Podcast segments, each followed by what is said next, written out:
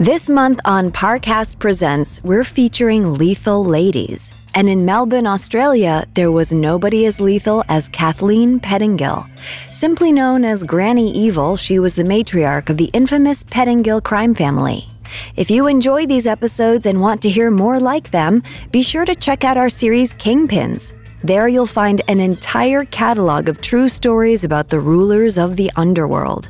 Follow Kingpins free on Spotify or wherever you get your podcasts. Due to the graphic nature of this Queenpin's crimes, listener discretion is advised. This episode includes discussions of drug use, sexual assault, and violence that some people may find offensive. We advise extreme caution for children under 13.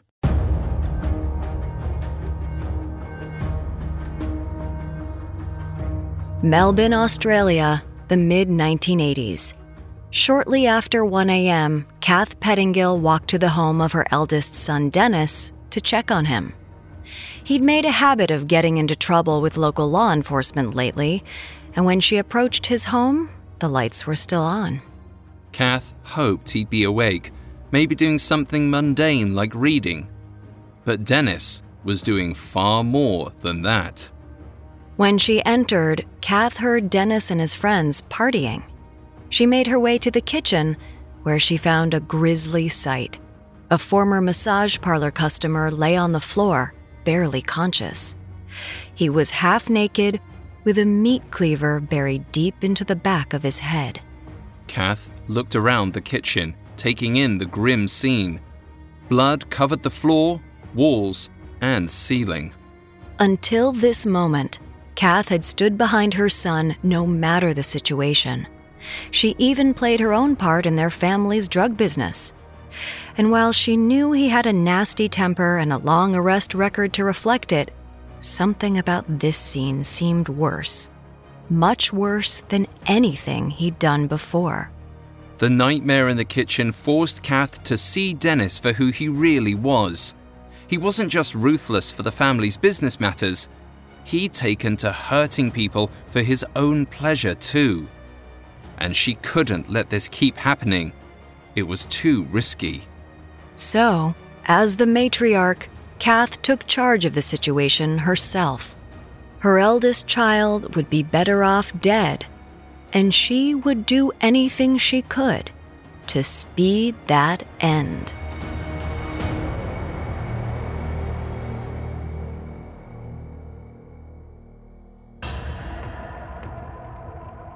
Welcome to Kingpins, a Spotify original from Parcast.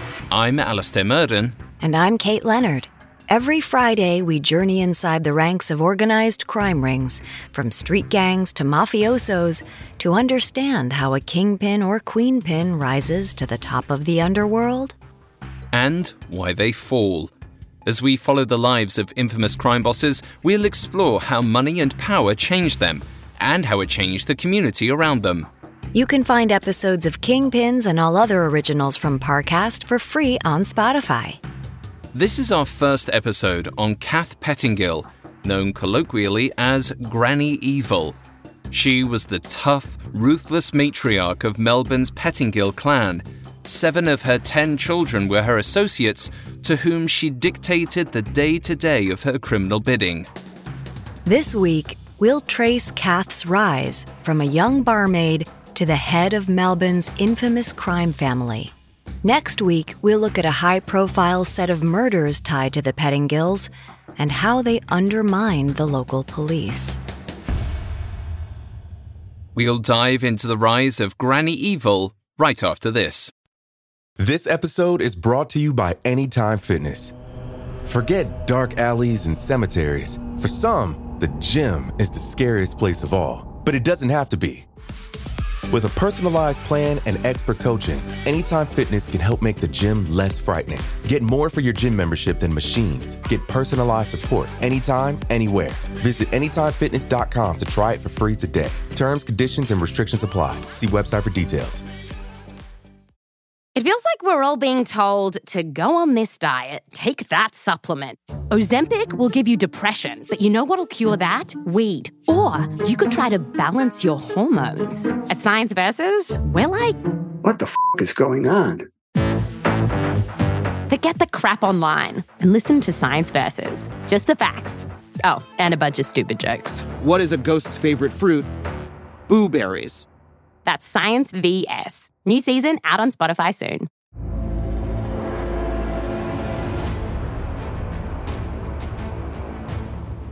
Like most lords and ladies of organized crime, Kath Pettingill was a force to be reckoned with.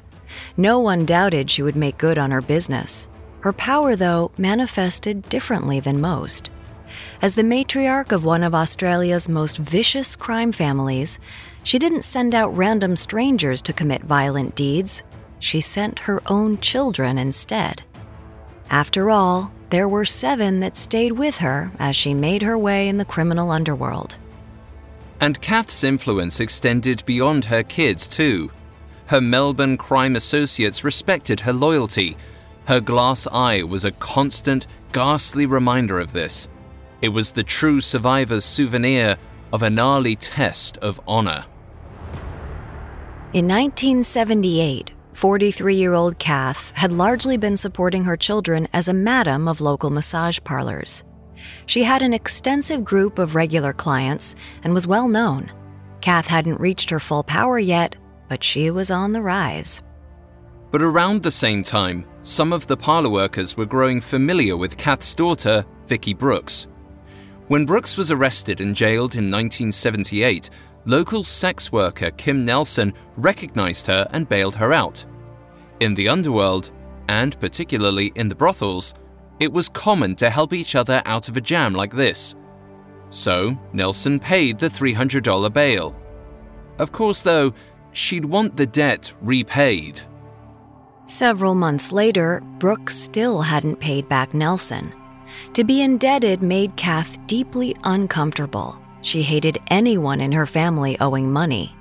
So one night she took it upon herself to reimburse the $300. She took the money and her eldest son Dennis to Nelson's house. But they had no idea Nelson wanted more than just her cash back.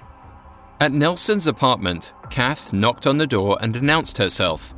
She yelled that she was there with money to pay back her daughter's bail.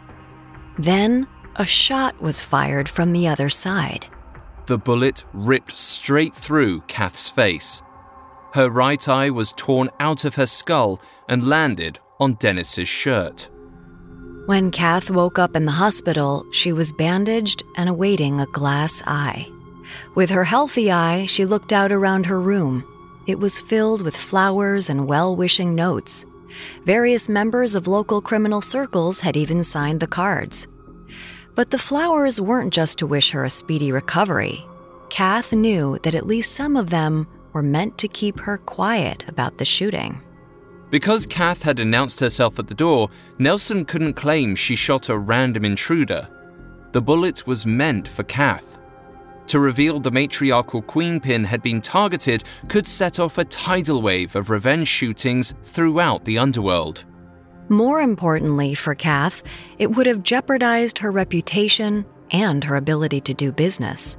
Ratting out someone else from the criminal underworld would be seen as a betrayal, so she knew she needed to keep quiet. When Nelson went to trial, Kath testified that she didn't remember anything. But that didn't make Kath a pushover. While there wasn't an immediate opportunity for payback, she wasn't concerned. She could wait for her next chance. Revenge was worth the wait. After all, Kath was a successful and fairly unique queenpin thanks to her deep understanding of the loyalty expected from her criminal peers. She was a well respected figure because she suffered no fools and looked after her own. Most importantly, even when it meant her own safety was on the line, she kept to the unspoken understanding she never gave anyone up to the police. While Kath mostly committed petty crimes, she rose to notoriety thanks to her toughness and a vast criminal network of family and colleagues. With influence, she stayed above the fray of the grittiest of the crimes.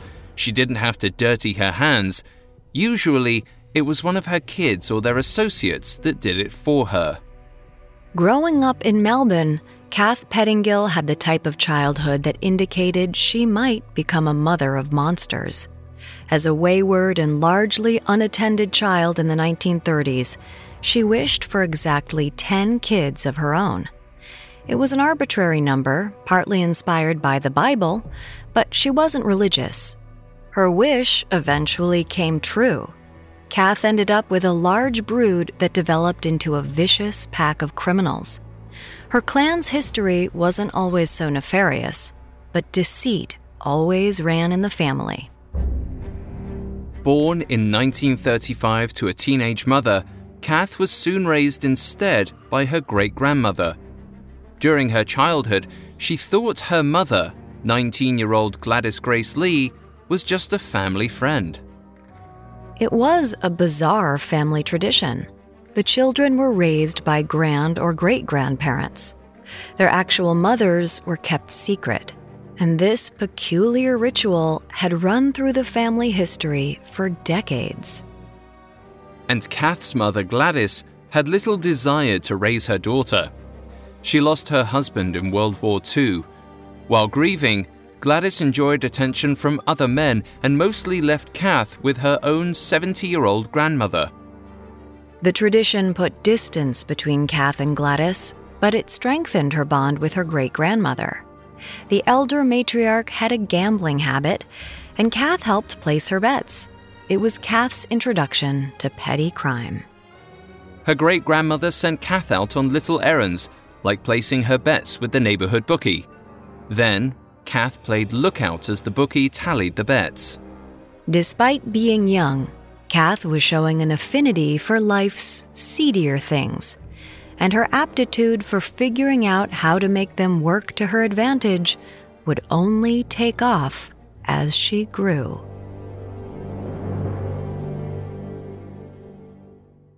Coming up, Kath meets her man and starts creating her tribe of crime. This episode is brought to you by Anytime Fitness. Forget dark alleys and cemeteries. For some, the gym is the scariest place of all, but it doesn't have to be. With a personalized plan and expert coaching, Anytime Fitness can help make the gym less frightening. Get more for your gym membership than machines. Get personalized support anytime, anywhere. Visit AnytimeFitness.com to try it for free today. Terms, conditions, and restrictions apply. See website for details. Now, back to the story. By 1950, 15 year old Kath Pettingill was already dipping her toe into the edges of Melbourne's underworld.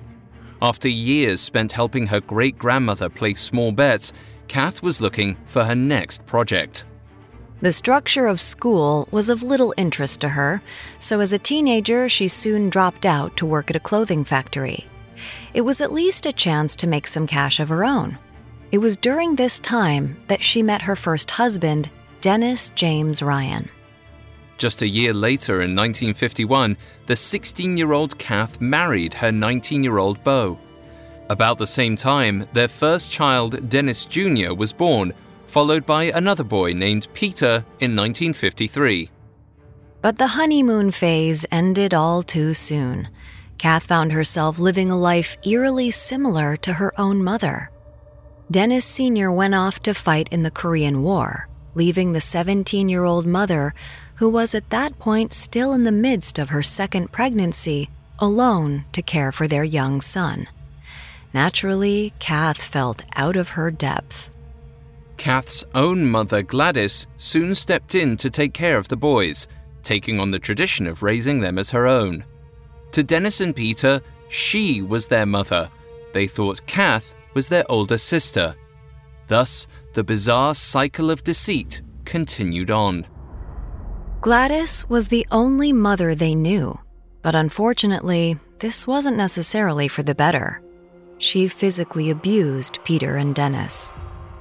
Without her sons at home and her husband off at war, 18 year old Kath filled her time however she saw fit. She took on many lovers. In 1953, Kath had an affair with William George Pierce, also known as Billy, a local small time crook. Deep as he was in the underworld, it wasn't surprising that Billy encouraged Kath's interest in crime. She soon realized she faced a clear choice. She would either stay with her husband whenever he returned from war, and the two would live a standard, law abiding life. Or she could stay with Billy and potentially fuel her need for excitement by being a petty criminal with him. Ultimately, the choice was made for her. Dennis Sr. abandoned Kath when he returned from the war, so Kath stayed with Billy. And their relationship was passionate but volatile. Billy regularly beat Kath, even when she again became pregnant. They had six children together over the next seven years, including Vicky, Victor, and Lex. Three of the kids were given up for adoption. With Billy in and out of prison for minor offenses like auto theft and burglary, he wasn't adequately helping raise their children. Unfortunately, Billy also wasn't loyal to their marriage. After one of his prison stays around 1960, he married another woman upon release. However, Kath moved on quickly too. She soon fell in love with a truck driver named Jimmy Pettingill. He was already married though, so he and Kath would never have their own wedding. Still, that didn't stop Kath from taking his last name anyway. In fact, not only was Kath aware of Jimmy's other family, she was fine with their open relationship. While they were together, he juggled his other family, plus, at the very least, one other girlfriend. Soon, Jimmy had children with Kath too. From this relationship, she had two more sons, Jamie and Trevor. This rounded out Kath's total brood of kids to the 10 she'd predicted. She even claimed that she wasn't able to get pregnant again after having her 10th child. Kath and Jimmy stayed together for about six years, about which time his truck driving paired with a pill habit became too much. The couple split in 1967. On her own again, 32 year old Kath moved the family to Liberty Parade, a rough neighborhood. Employment opportunities were extremely limited, especially with the seven children living with her. In light of this, Kath took the most lucrative position she could find barmaid at a hotel. It allowed her a little breathing room to provide for her family, despite the fact that her older children still believed her to be their older sister rather than their mother. While she was at work, Kath had been able to purchase some small luxuries to keep the kids busy, like an above ground pool and a billiards table. But her eldest son, Dennis, had already found other distractions. Trouble with the law seemed to be his destiny.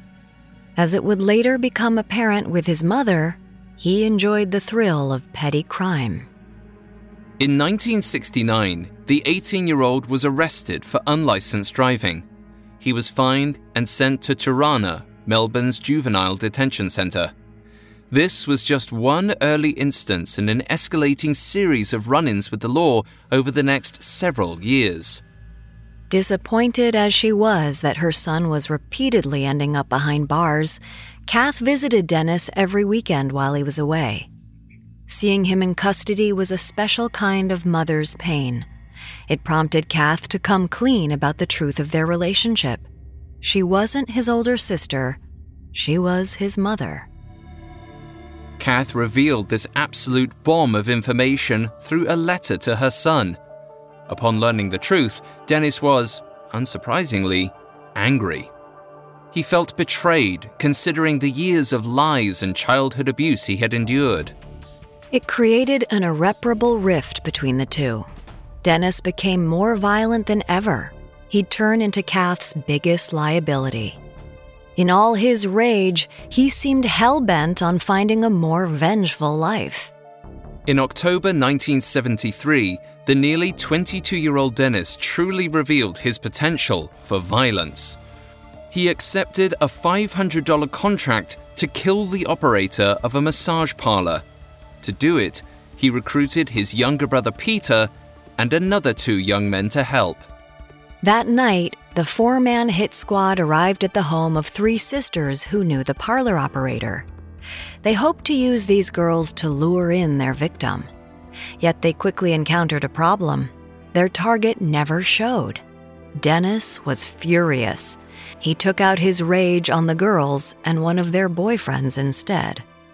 After raping one woman and sexually assaulting another, Dennis allegedly fled. He and one of his men headed for Sydney, but were caught by police soon after. On these grounds, Dennis was convicted of rape and sentenced to 10 years in prison. Meanwhile, Peter, who had also sexually assaulted the women, went with another associate on a three day crime spree throughout Melbourne's suburbs. Local authorities ultimately caught them in a chase that led to a dead end road. Peter faced charges similar to his brother's. He was ultimately convicted of assault, rape, and shooting at the police. He was handed down a sentence of 14 years of jail time. Though Kath was undoubtedly not pleased with her son's behavior, she had her own business to tend to. While Dennis and Peter served in prison, Kath's own career grew. She quickly worked her way up from a worker in the massage parlor to its operator. Kath started as a sex worker at the Black Rose Massage Parlor, sometimes giving out sexual favors at the end of a client's time. While at the Rose, by some coincidence, the parlor operator's car was blown up. Thinking it was perhaps a warning sign, they soon left the industry. Seeing her opportunity, Kath then stepped in and took over as manager.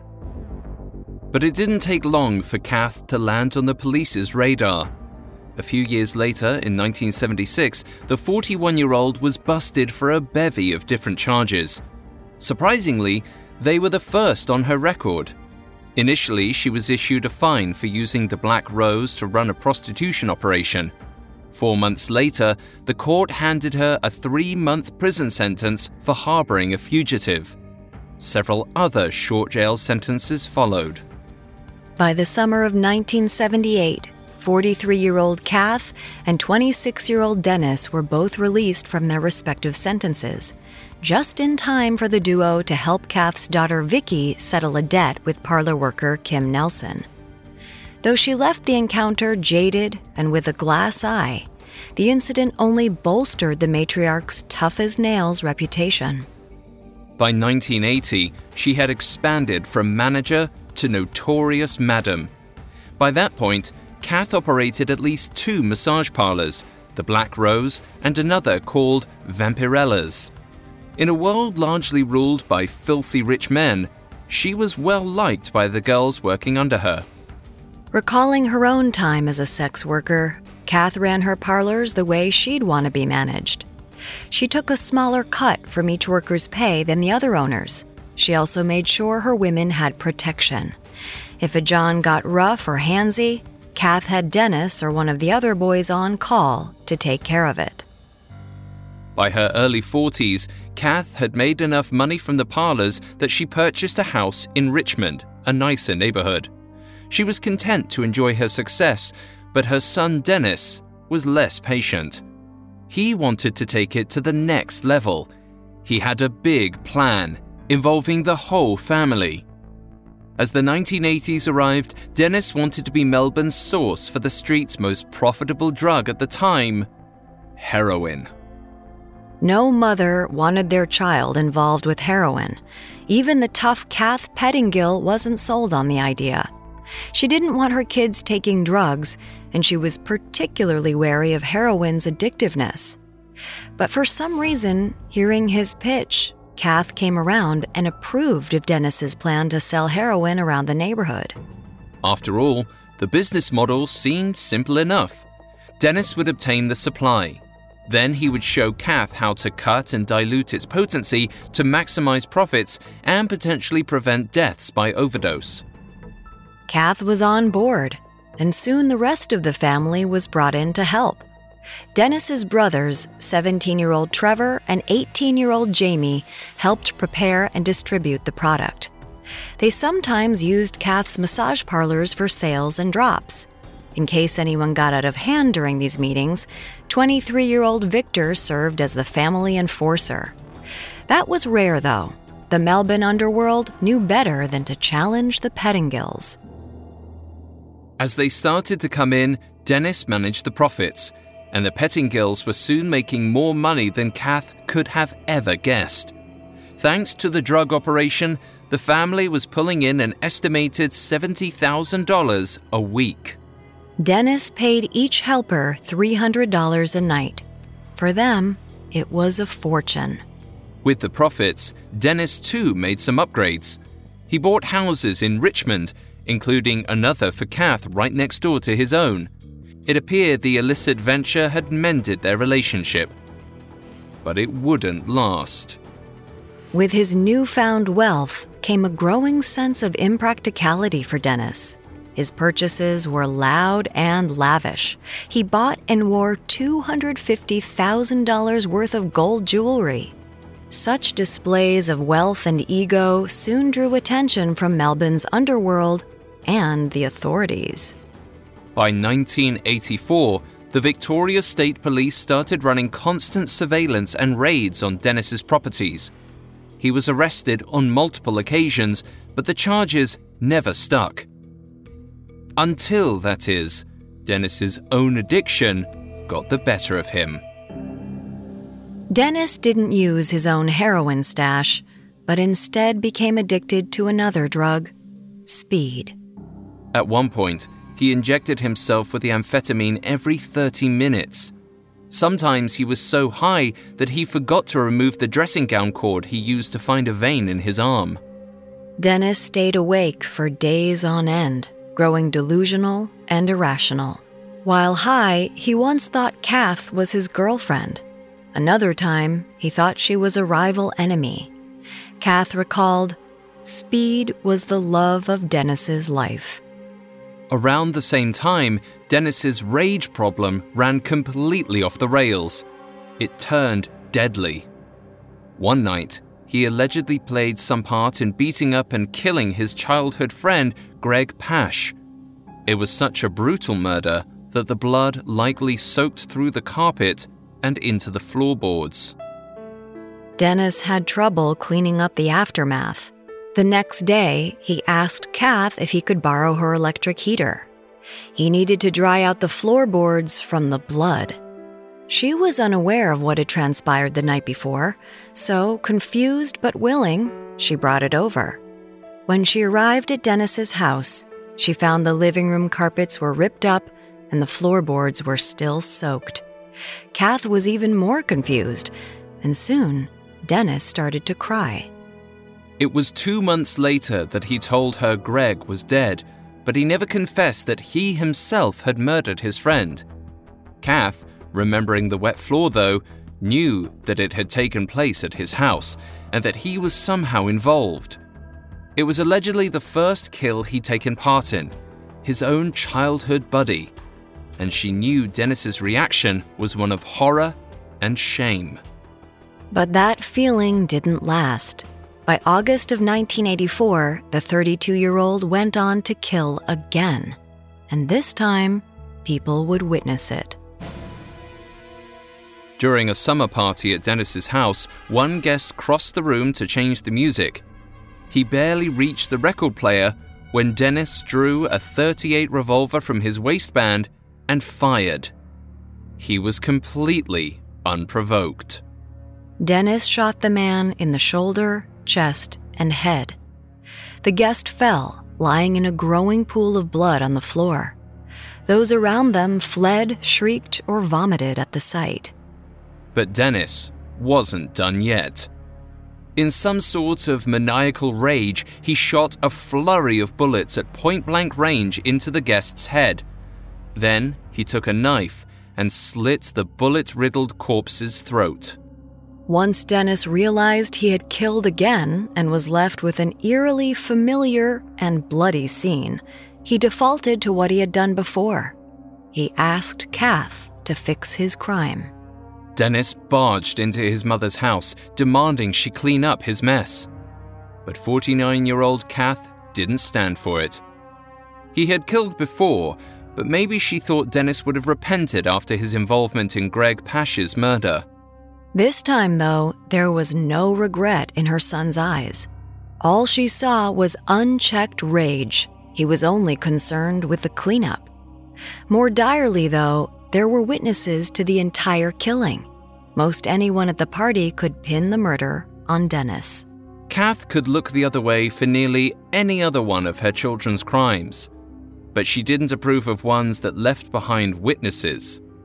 One false move like Dennis's threatened to end their growing empire. At this point, though, seeing his mental state, Kath knew her son was beyond help. She went back to bed, leaving Dennis to clean up the mess himself. He grabbed Kath's vacuum cleaner and suctioned up the gruesome aftermath from his living room floor.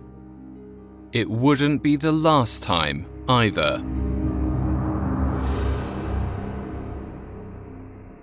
Coming up, Kath discovers one final chilling truth about her son. Now, back to the story.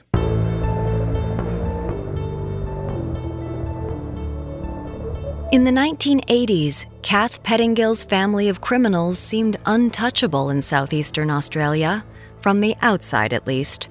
On the inside, though, their bonds were slowly crumbling thanks to Kath's son, Dennis. Her eldest child was addicted to drugs and turning violent. He started killing more and more people Kath's parlor customers, bikers, and sex workers. Dennis even turned his violence to his immediate family. He beat and tortured his own wife, Sissy. Over the course of their relationship, he physically abused Sissy. Once, he chained her to a washing machine and even stabbed her in the throat. After cutting his wife's throat, Dennis dumped her body into his car's trunk. When his sister in law, Wendy Peirce, found the body, barely alive, she convinced Dennis to dump Sissy at a local train station. She hoped a stranger would find her and bring her to the hospital before it was too late. Miraculously, a Good Samaritan did just that. Sissy was one of the few survivors of Dennis's attacks. But others weren't as lucky. Dennis may have killed as many as 11 people, all crimes which he was never reprimanded for. The Victoria Police allegedly overlooked these murders and their role in the larger drug empire because Dennis was willing to pay bribes. It's unclear when Dennis started paying off the cops, but it appeared he had some loophole to make him more untouchable than ever. Soon, Dennis began giving the police more than just money. He became an informant. He was now playing both sides and Kath had no idea. Dennis's double life included keeping two phone numbers that very likely went straight to his police handlers. If he was arrested, all his lawyer had to do was call one of the numbers to set Dennis free. He was considered a valuable part of investigating the larger underworld at play. Rumors about his police involvement began to circulate in the crime world, though, and made their way back to his mother. But oddly, Kath shook them off. She was a firm believer in loyalty. Her son wouldn't betray her like that. Despite all the whispers, she continued to ignore them. That is, until Dennis ratted her out. In 1986, local police searched Kath's backyard they uncovered a slew of Dennis's drugs. But it was Kath and Dennis's younger brother Trevor who were arrested for possession and trafficking. She soon realized that her own son had potentially hidden his contraband in her yard in order to protect himself. The eldest, who she believed had been so loyal to her, was apparently willing to let his own mother take the fall for his crimes. And if Dennis would give up his own mother, he would give up anyone. In the wake of this tremendous and consequential revelation, Kath still lived by her code of loyalty. She continued to stay tight lipped. She did not give up her wayward son. Though many believe she would have preferred him dead rather than unloyal, Kath did not move to pull any triggers. Dennis was her eldest son. His drug empire helped bring in thousands of dollars for the family. And she didn't dare jeopardize that. It seemed Kath was willing to do just about anything to keep the status quo. She could deal with her own safety and freedom hanging in the balance if it meant keeping the business running. That is, until Dennis's own drug addiction took a turn for the fatal. January 19th, 1987 seemed to be an ordinary Monday. 51 year old Kath was getting ready to watch a huge cricket match. In addition to being a ruthless crime boss, she was a die-hard cricket fan. Today's game was a must see contest, so Kath settled in in front of her television. But before the match started, Kath heard a frightening, muffled groan come from the house next door Dennis's home. She ignored it at first, thinking it was the wind or a TV glitch. But the noise was persistent. It sounded like wheezy agony. And like any mother would, Kath was worried about her 35 year old son. She ran next door to check on him. Dennis's front door was locked, and Kath couldn't find her copy of his keys. But the groans kept getting louder and louder, and Kath panicked. As ruthless and tough as she was, Kath still cared deeply for her son. Knowing his history of drugs, she was scared Dennis was in danger. So, Kath did something completely against her nature. She called the police for help. Soon, two policemen arrived on the scene. With Kath in tow, they broke through and entered Dennis's house. It was completely silent. Police stormed the house and headed for the bedroom. Trailing them, Kath braced herself. She wanted to know what was going on, but was equally scared of what they might find. Moments later, Kath and the police found Dennis lying across his bed. There was no blood, weapons, or signs of violence. He was unconscious. The police suspected that Dennis had a stroke and called an ambulance. Kath followed them to the hospital and stayed with her son. She held his hand while his unconscious body twitched and shook. For a brief moment, Dennis woke up and made eye contact with Kath. But he didn't say he loved her, nor did he ask for reassurance. He requested his lawyers. Doctors soon concluded that Dennis did have a stroke, in addition to a rare bacterial infection. In a condition worsened by his repeated drug use, pieces of his heart had flaked off and entered his bloodstream. When these remnants entered the blood vessels of his brain, it resulted in a stroke. The once untouchable younger kingpin, Dennis Allen, had been ground to a halt by his own addiction. Doctors determined that he likely couldn't survive the damage that the stroke had created and when word of his condition reached the underworld, mouths were sent flapping. Without his vengeance to fear anymore, witnesses to Dennis's previous murders started talking to police. Which was more than sufficient evidence to build a case against him. By March of 1987, Dennis was charged with one count of murder. It was likely to be the first charge against the Pettingill family that actually stuck or so the police thought. As Dennis awaited trial, his condition deteriorated. Though he had lasted longer than doctors initially thought, a month later, on April 13, 1987, Kath visited him in the hospital. He flatlined while she was there. It's unclear if Kath had anything to do with his vitals dropping. But she was present in the room as Dennis's life ended. Nurses rushed to the room to resuscitate him, but she fought them off. Kath's reasoning for wanting her son dead, as she claimed, was not for nefarious reasons.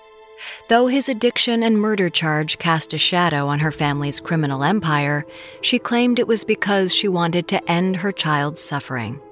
She said, I wanted it all over. I didn't want them to take him away. Kath was devastated following the death of her 35 year old eldest son. Though, thanks to her money and reputation, she would return to a prime position in the underworld, those things could not protect her from her grief. Kath believed she needed to get away from all the misdeeds for a bit. Dennis's death had sparked some desire for a change of pace. So Kath eventually relocated two hours away to Venus Bay for a quieter life. For a few short months, She had just that. But while the family's heroin empire died with Dennis, the rest of the Pettingill clan was still at large. After all, there were six children left who had learned everything they needed to know about a life of crime from their mother. Soon, their misdeeds would summon Kath back to Richmond, but her role would be unlike any before it. Instead of being the enforcer, she would take on the job of keeping her other children from being convicted of murder.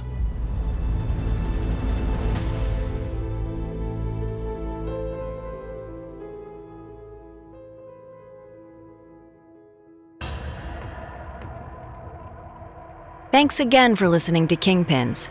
Join us next week as we pick up with Kath's return to Richmond to fight for the lives of two of her younger sons. For more information on Kath Pettingill, amongst the many sources we used, we found The Matriarch, the story of Granny Evil, Kathy Pettingill by Adrian Tame, extremely helpful to our research. You can find more episodes of Kingpins and all other originals for free on Spotify. We'll see you next time. Kingpins was created by Max Cutler and is a Parcast Studios original. Executive producers include Max and Ron Cutler. Sound design by Anthony Valsic, with production assistance by Ron Shapiro, Carly Madden, and Joshua Kern. This episode of Kingpins was written by Haley Hamilton, with writing assistance by Kate Gallagher, and stars Kate Leonard and Alastair Murden.